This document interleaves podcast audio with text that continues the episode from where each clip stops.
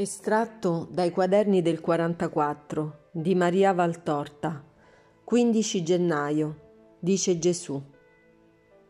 Una volta ti ho fatto vedere il mostro d'abisso, oggi ti parlerò del suo regno. Non ti posso sempre tenere in paradiso.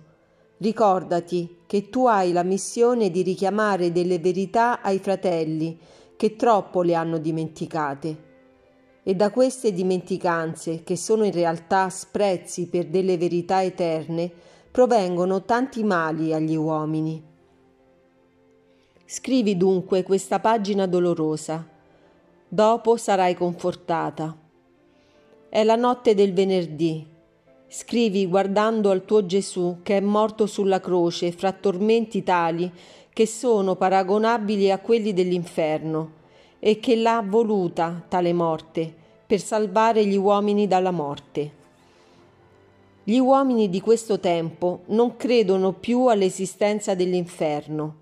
Si sono congegnati uno al di là al loro gusto e tale da essere meno terrorizzante alla loro coscienza meritevole di molto castigo.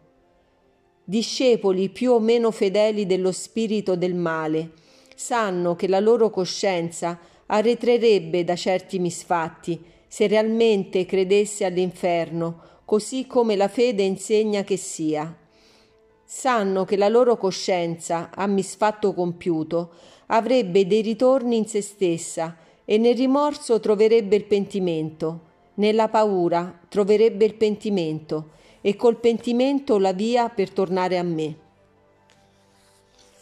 La loro malizia, istruita da Satana, al quale sono servi o schiavi, a seconda della loro aderenza ai voleri e alle suggestioni del maligno, non vuole questi arretramenti e questi ritorni. Annulla perciò la fede nell'inferno, quale realmente è, e ne fabbrica un altro, seppure se lo fabbrica, il quale non è altro che una sosta per prendere lo slancio ad altre future elevazioni. Spinge questa sua opinione sino a credere sacrilegamente che il più grande di tutti i peccatori dell'umanità, il figlio diletto di Satana, colui che era ladro come è detto nel Vangelo, che era concupiscente e ansioso di gloria umana, come dico io, l'Iscariota, che per fame della triplice concupiscenza si è fatto mercante del figlio di Dio e per trenta monete e col segno di un bacio, un valore monetario irrisorio e un valore affettivo infinito, mi ha messo nelle mani dei carnefici, possa redimersi e giungere a me passando per fasi successive. No, se egli fu il sacrilego per eccellenza, io non lo sono se egli fu l'ingiusto per eccellenza, io non lo sono. Se egli fu colui che sparse con sprezzo il mio sangue, io non lo sono.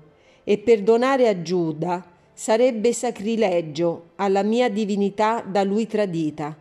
Sarebbe ingiustizia verso tutti gli altri uomini, sempre meno colpevoli di lui, e che pure sono puniti per i loro peccati sarebbe sprezzo al mio sangue, sarebbe infine venire meno alle mie leggi. Ho detto io, Dio, uno e trino, che ciò che è destinato all'inferno dura in esso per l'eternità, perché da quella morte non si esce a nuova risurrezione. Ho detto che quel fuoco è eterno e che in esso saranno accolti tutti gli operatori di scandali e di iniquità né crediate che ciò sia sino al momento della fine del mondo. No, che anzi, dopo la tremenda rassegna, più spietata si farà quella dimora di pianto e tormento, poiché ciò che ancora è concesso ai suoi ospiti di avere per loro infernale sollazzo il poter nuocere ai viventi e il veder nuovi dannati precipitare nell'abisso, più non sarà. E la porta del regno nefando di Satana sarà ribattuta, inchiavardata da miei angeli, per sempre, per sempre, per sempre. Un sempre il cui numero di anni non ha numero e rispetto al quale se anni divenissero i granelli di rena di tutti gli oceani della terra, sarebbero meno di un giorno di questa mia eternità immisurabile, fatta di luce e di gloria nell'alto per i benedetti, fatta di tenebre e orrore per i maledetti nel profondo. Ti ho detto che il purgatorio è fuoco di amore, l'inferno è fuoco di rigore. Il purgatorio è il luogo in cui, pensando a Dio, la cui essenza vi è brillata nell'attimo del particolare giudizio e vi ha riempito di desiderio di possederla, voi espiate le mancanze di amore per il Signore Dio vostro. Attraverso l'amore conquistate l'amore e per gradi di carità sempre più accesa lavate la vostra veste sino a renderla candida e lucente, per entrare nel regno della luce, i cui fulgori ti ho mostrato giorni or sono. L'inferno è il luogo in cui il pensiero di Dio, il ricordo del Dio intraveduto nel particolare giudizio, non è, come per i purganti, santo desiderio, nostalgia accorata ma piena di speranza, speranza piena di tranquilla attesa, di sicura pace che raggiungerà la perfezione quando diverrà conquista di Dio, ma che già dà allo spirito purgante un'ilare attività purgativa, perché ogni pena, ogni attimo di pena li avvicina a Dio, loro amore. Ma è rimorso, è rovello, è dannazione, è odio, odio verso Satana, odio verso gli uomini, odio verso se stessi. Dopo averlo adorato Satana nella vita, al posto mio, ora che lo posseggono e ne vedono il vero aspetto, non più celato sotto il magliardo sorriso della carne, sotto il lucente brillio dell'oro, sotto il potente segno della supremazia, lo odiano perché causa del loro tormento. Dopo avere, dimenticando la loro dignità di figli di Dio, adorato gli uomini sino a farsi degli assassini, dei ladri, dei barattieri, dei mercanti di immondezze per loro, adesso che ritrovano i loro padroni per i quali hanno ucciso, rubato, truffato, venduto il proprio onore e l'onore di tante creature infelici, deboli, indifese, facendone strumento al vizio che le bestie non conoscono, alla lussuria, attributo dell'uomo avvelenato da Satana, adesso li odiano perché causa del loro tormento. Dopo aver adorato se stessi, dando alla carne, al sangue, ai sette appetiti della loro carne e del loro sangue tutte le soddisfazioni, calpestando la legge di Dio e la legge della moralità, ora si odiano perché si vedono causa del loro tormento. La parola odio tappezza quel regno smisurato, rugge in quelle fiamme, urla nei cachini dei demoni, singhiozza e latra nei lamenti dei dannati, suona, suona, suona come un'eterna campana a martello, squilla come un'eterna buccina di morte. Empie di sé i recessi di quella carcere, è di suo tormento, perché rinnovella ad ogni suo suono il ricordo dell'amore per sempre perduto, il rimorso di averlo voluto perdere, il rovello di non poterlo mai più rivedere. L'anima morta fra quelle fiamme come quei corpi gettati nei roghi o in un forno crematorio, si contorce e stride come animata di nuovo da un movimento vitale e si risveglia per comprendere il suo errore e muore e rinasce ad ogni movimento con sofferenze atroci, perché il rimorso la uccide in una bestemmia e l'uccisione la riporta al rivivere per un nuovo tormento. Tutto il delitto di aver tradito Dio nel tempo sta di fronte all'anima nell'eternità. Tutto l'errore di aver ricusato Dio nel tempo sta per suo tormento presente ad essa per l'eternità. Nel fuoco le fiamme simulano le larve di ciò che adorano in vita. Le passioni si dipingono in roventi pennellate coi più appetitosi aspetti e stridono, stridono il loro memento. Hai voluto il fuoco delle passioni, ora abiti il fuoco acceso da Dio, il cui santo fuoco hai deriso. Fuoco risponde a fuoco. In paradiso è fuoco di amore perfetto. In purgatorio è fuoco di amore purificatore. In inferno è fuoco di amore offeso. Poiché gli eletti amarono alla perfezione, l'amore a loro si dona nella sua perfezione. Poiché i purganti amarono tiepidamente, l'amore si fa fiamma per portarli alla perfezione poiché i maledetti arsero di tutti i fuochi in men che del fuoco di Dio, il fuoco dell'ira di Dio li arde in eterno, e nel fuoco è gelo. Oh, che sia l'inferno, non potete immaginare. Prendete tutto quanto è tormento dell'uomo sulla terra, fuoco, fiamma, gelo, acque che sormergono, fame, sonno, sete, ferite, malattie, piaghe, morte, e fatene un'unica somma e moltiplicatela milioni di volte. Non avrete che una larva di quella tremenda verità. Nell'ardore insostenibile sarà commisto il gelo siderale.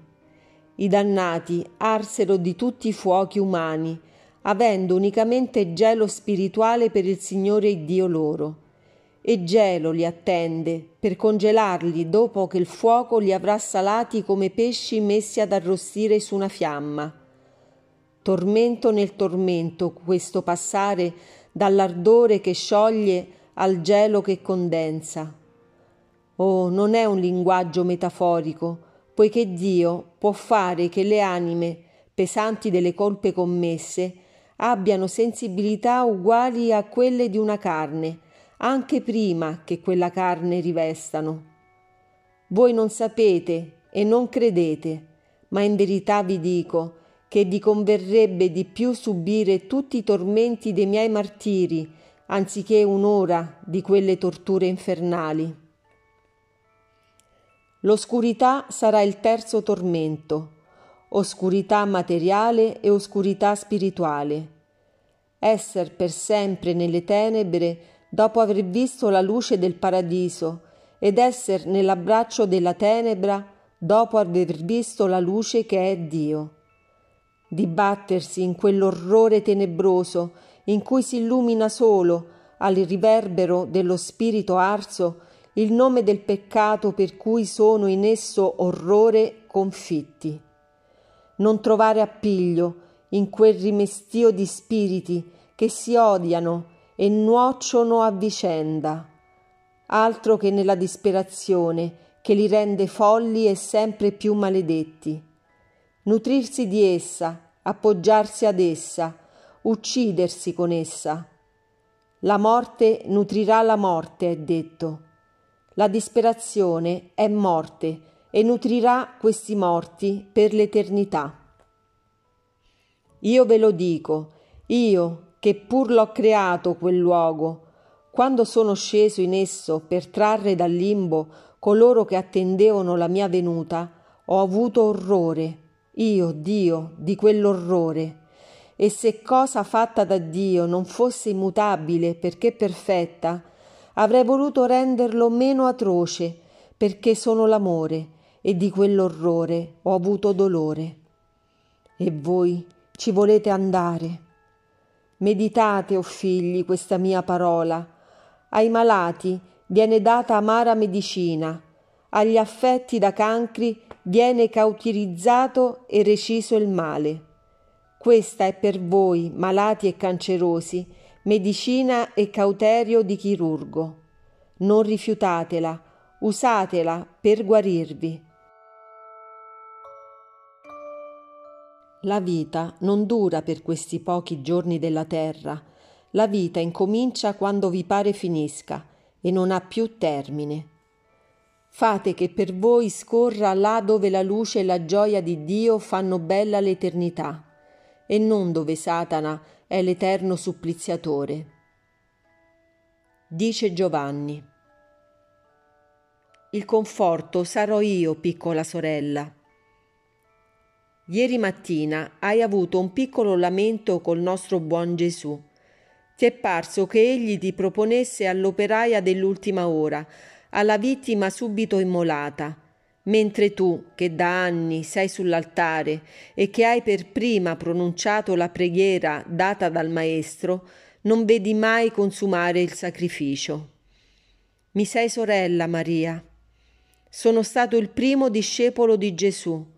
Sono stato quello che più di tutti gli sono stato simile. Le sue parole, i suoi affetti, i suoi desideri li ho fatti miei ho avuto la stessa ansia di lui di morire per redimere ed ho visto gli altri precedermi presso Dio. Anche Paolo, apostolo dell'ora già trascorsa, mi ha preceduto. E Stefano è caduto primo, egli venuto dopo il Maestro, ed io sono rimasto. Ho conosciuto il dolore del distacco dal Maestro, l'ansia dell'attesa, le persecuzioni, il martirio, l'esilio, ma non la rapida consumazione del sacrificio. Io, che ero affamato del mio Gesù, ho dovuto vedere scorrere gli anni fino alla più tarda vecchiezza prima di poterlo raggiungere. E che perciò? Il mio martirio d'amore e di desiderio sarà stato meno martirio di quello degli altri? e meno fruttuoso? No, piccola sorella. Vi è chi subito viene accolto e chi deve restare finché egli vuole si resti, perché ha il compito di essere voce di Dio ai fratelli. Ma credi, sorella, nell'amore del Cristo, che la tua attesa è predilezione di Gesù Egli ti lascia perché sei il suo piccolo Giovanni e devi predicare con la parola che il Maestro ti dona l'amore ai fratelli. È la più dolce missione. La pace sia con te sempre.